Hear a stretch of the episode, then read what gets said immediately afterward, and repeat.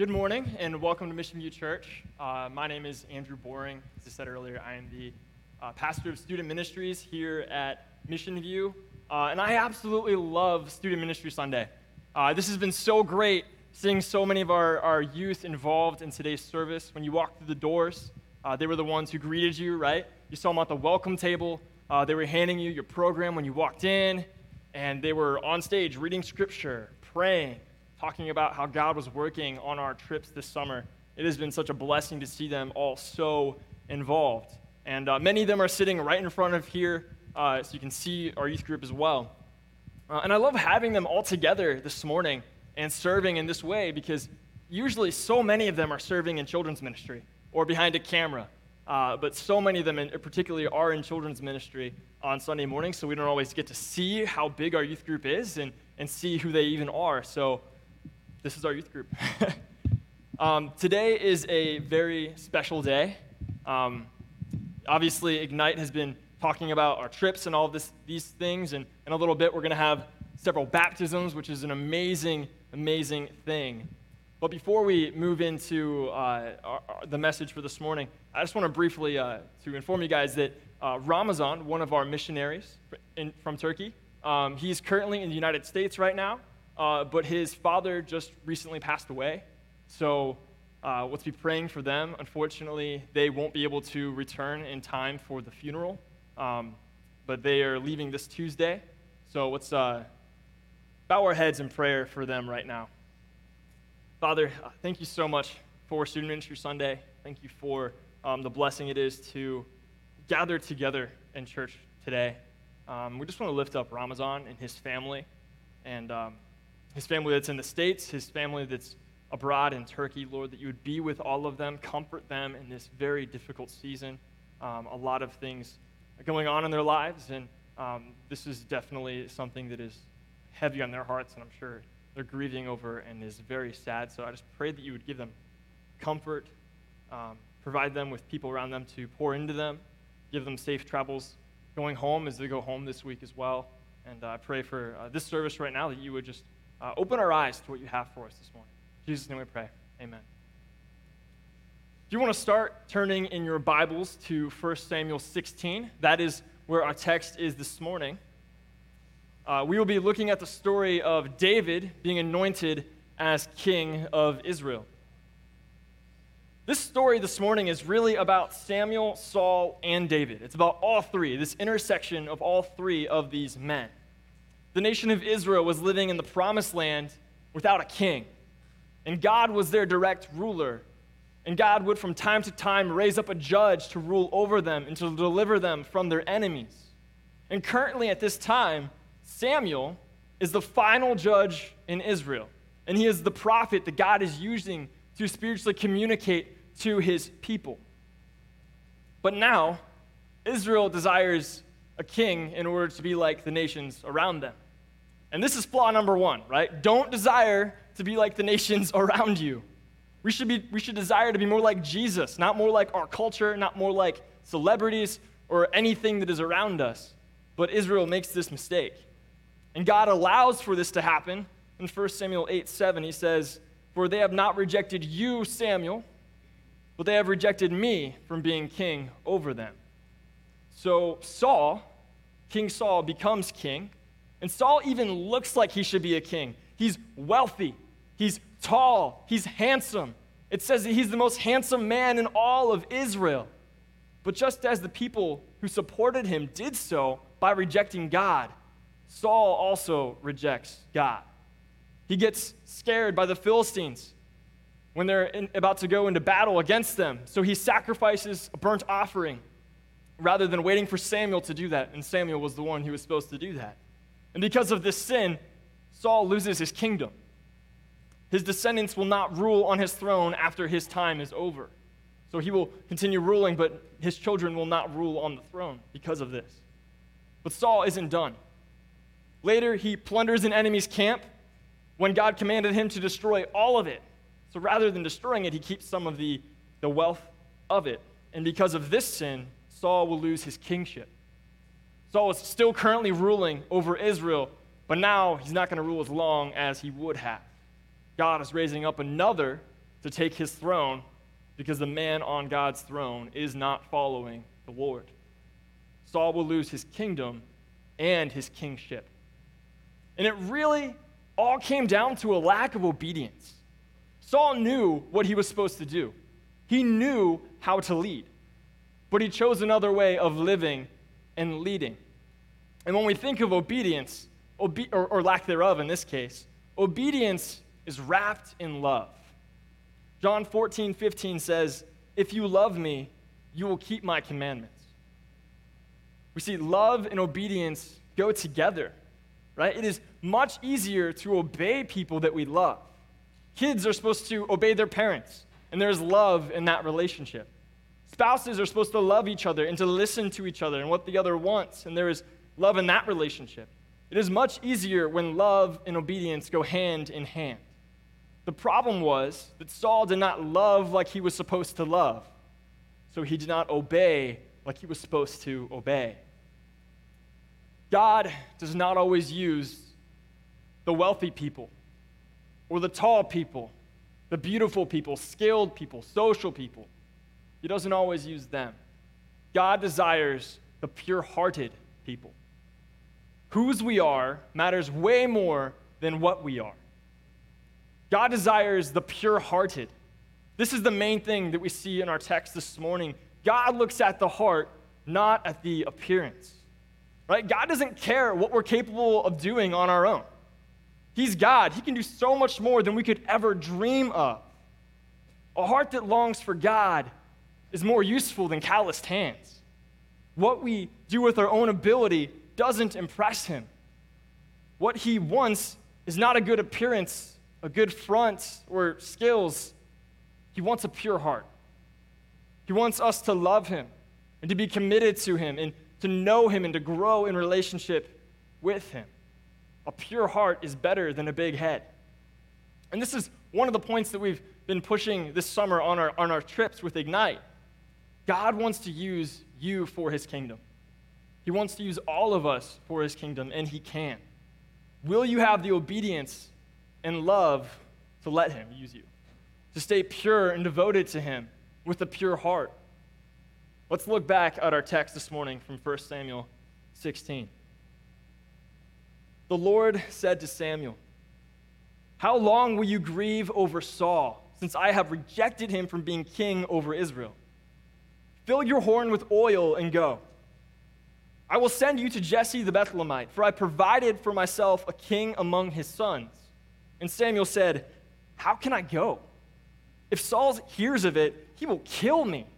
And the Lord said, Take a heifer with you and say, I have come to sacrifice to the Lord. And invite Jesse to the sacrifice, and I will show you what you shall do. And you shall anoint for him whom I declare to you. Samuel did what the Lord commanded and came to Bethlehem. The elders of the city came to meet him trembling and said, Do you come peacefully? And he said, Peacefully. I come to sacrifice to the Lord. Consecrate yourselves and come with, with me to the sacrifice. And he consecrated Jesse and his sons and invited them to the sacrifice. Fear can be crippling, right? It, it can put our obedience to the test. Fear can keep us from doing things that we are called to do. We recently just went through a series where we actually talked about fear. But what we see in this, these verses, these first five verses, is that fear should not stop us from obeying God.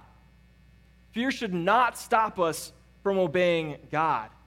In this passage, God calls Samuel to do something that he is terrified to do. God has rejected Saul as king due to his disobedience. And Samuel is tasked with anointing the next king in Israel. But the only problem is that Saul is still ruling, right? If Saul finds out what, what Samuel's about to do, that he's going to go anoint the next king to replace Saul, Saul's going to kill him. So what does Samuel do? He argues with God. He pushes back on what he is called to do. But as Christians, we never do that, right? Right? When the Holy Spirit convicts us to get to know new people in our church, or to have a hard conversation at work, or to support a neighbor who is in need, but there's a personality difference and it's hard for us to, to, to care about them in the way that we're called to, we always say, Yes, God, I am your guy, right? No, this is a daily battle for all of us. This isn't a Samuel thing, this is a human thing. We like our safe, comfortable lives. And praise God for the blessing that that is when we have it. But comfort is not the goal. Comfort is not what we strive for. We must be willing to sacrifice that comfort to do risky things. For Samuel, that's going to Bethlehem knowing that it could cost him his life. For us, it might be joining a community group or mending that friendship or relationship with a family member that's been strained for years. It's whatever the Spirit is moving inside of your chest, calling you to do. When God calls you to move, move. 1 John 4:18 says, "There is no fear in love, but perfect love casts out fear." For fear has to do with punishment, and whoever fears has not been perfected in love. Fear should not stop us from obeying God. God's love for us shows us that we are not alone, that He is with us.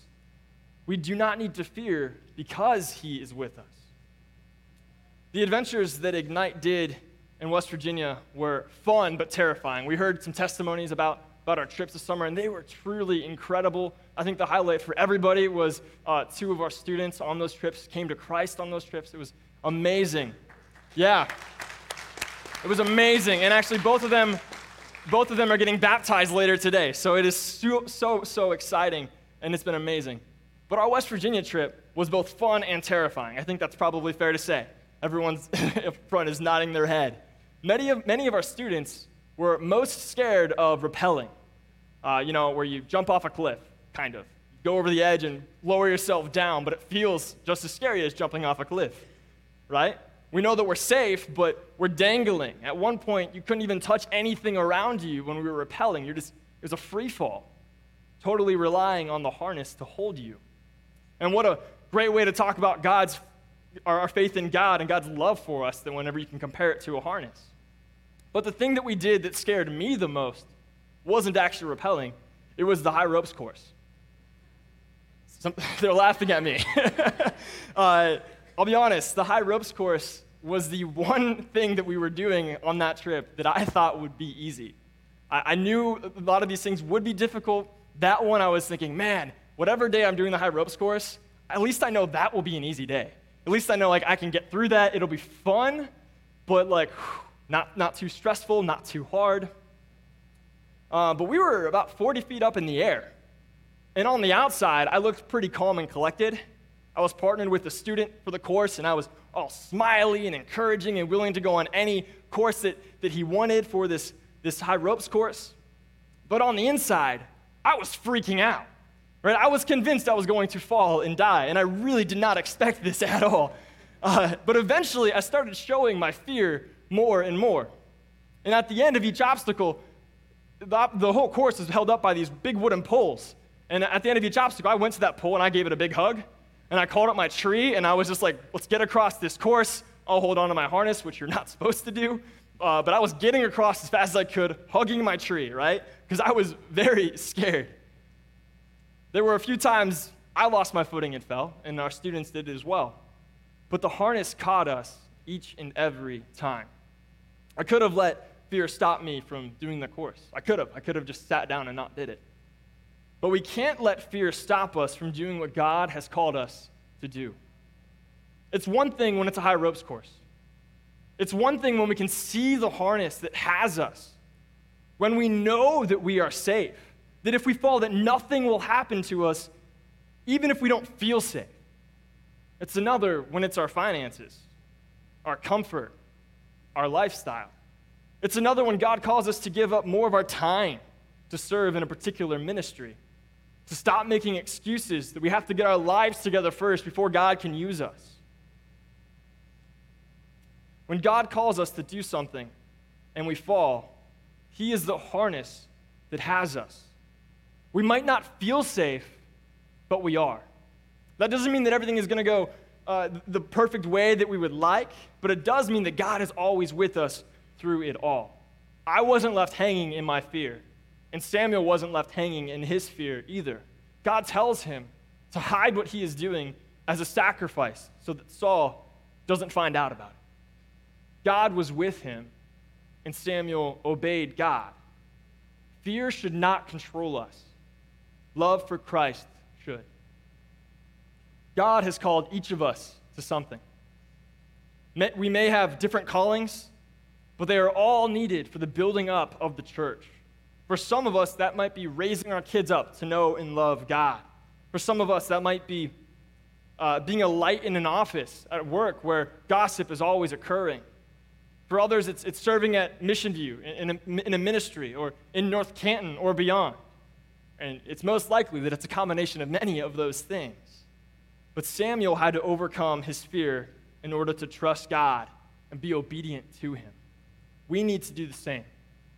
Fear should not stop us from obeying God. Let's continue in our passage this morning in verse 6. When they came, he took he looked on Eliab and thought, "Surely the Lord's anointed is before him." And the Lord said to Samuel, "Do not look on his appearance or on the height of his stature, because I have rejected him. For the Lord sees not as man sees. Man looks on the outward appearance, but the Lord looks on the heart. Then Jesse called Abinadab and made him pass before Samuel. And he said, Neither has the Lord chosen this one.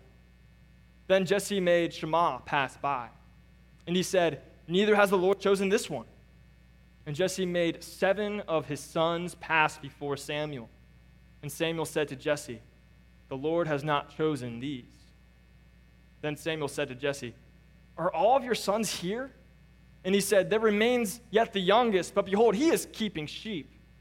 And Samuel said to Jesse, Send and get him, for we will not sit down till he comes here. And he sent and brought him in. Now he was ruddy and beautiful, had beautiful eyes and was handsome.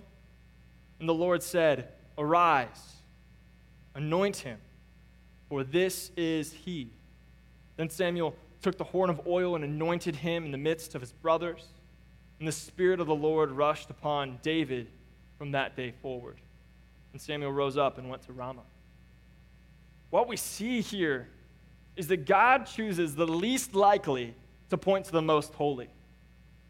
Right? God chooses the least likely to point to the most holy.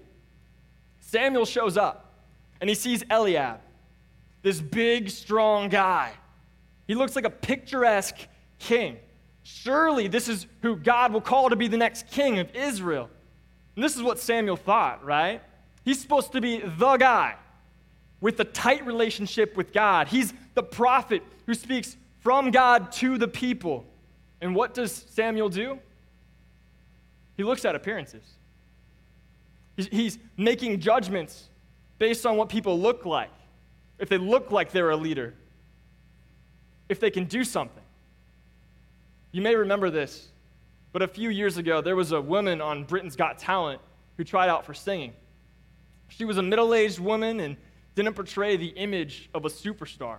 And when she stepped on that stage, the whole crowd started laughing at her.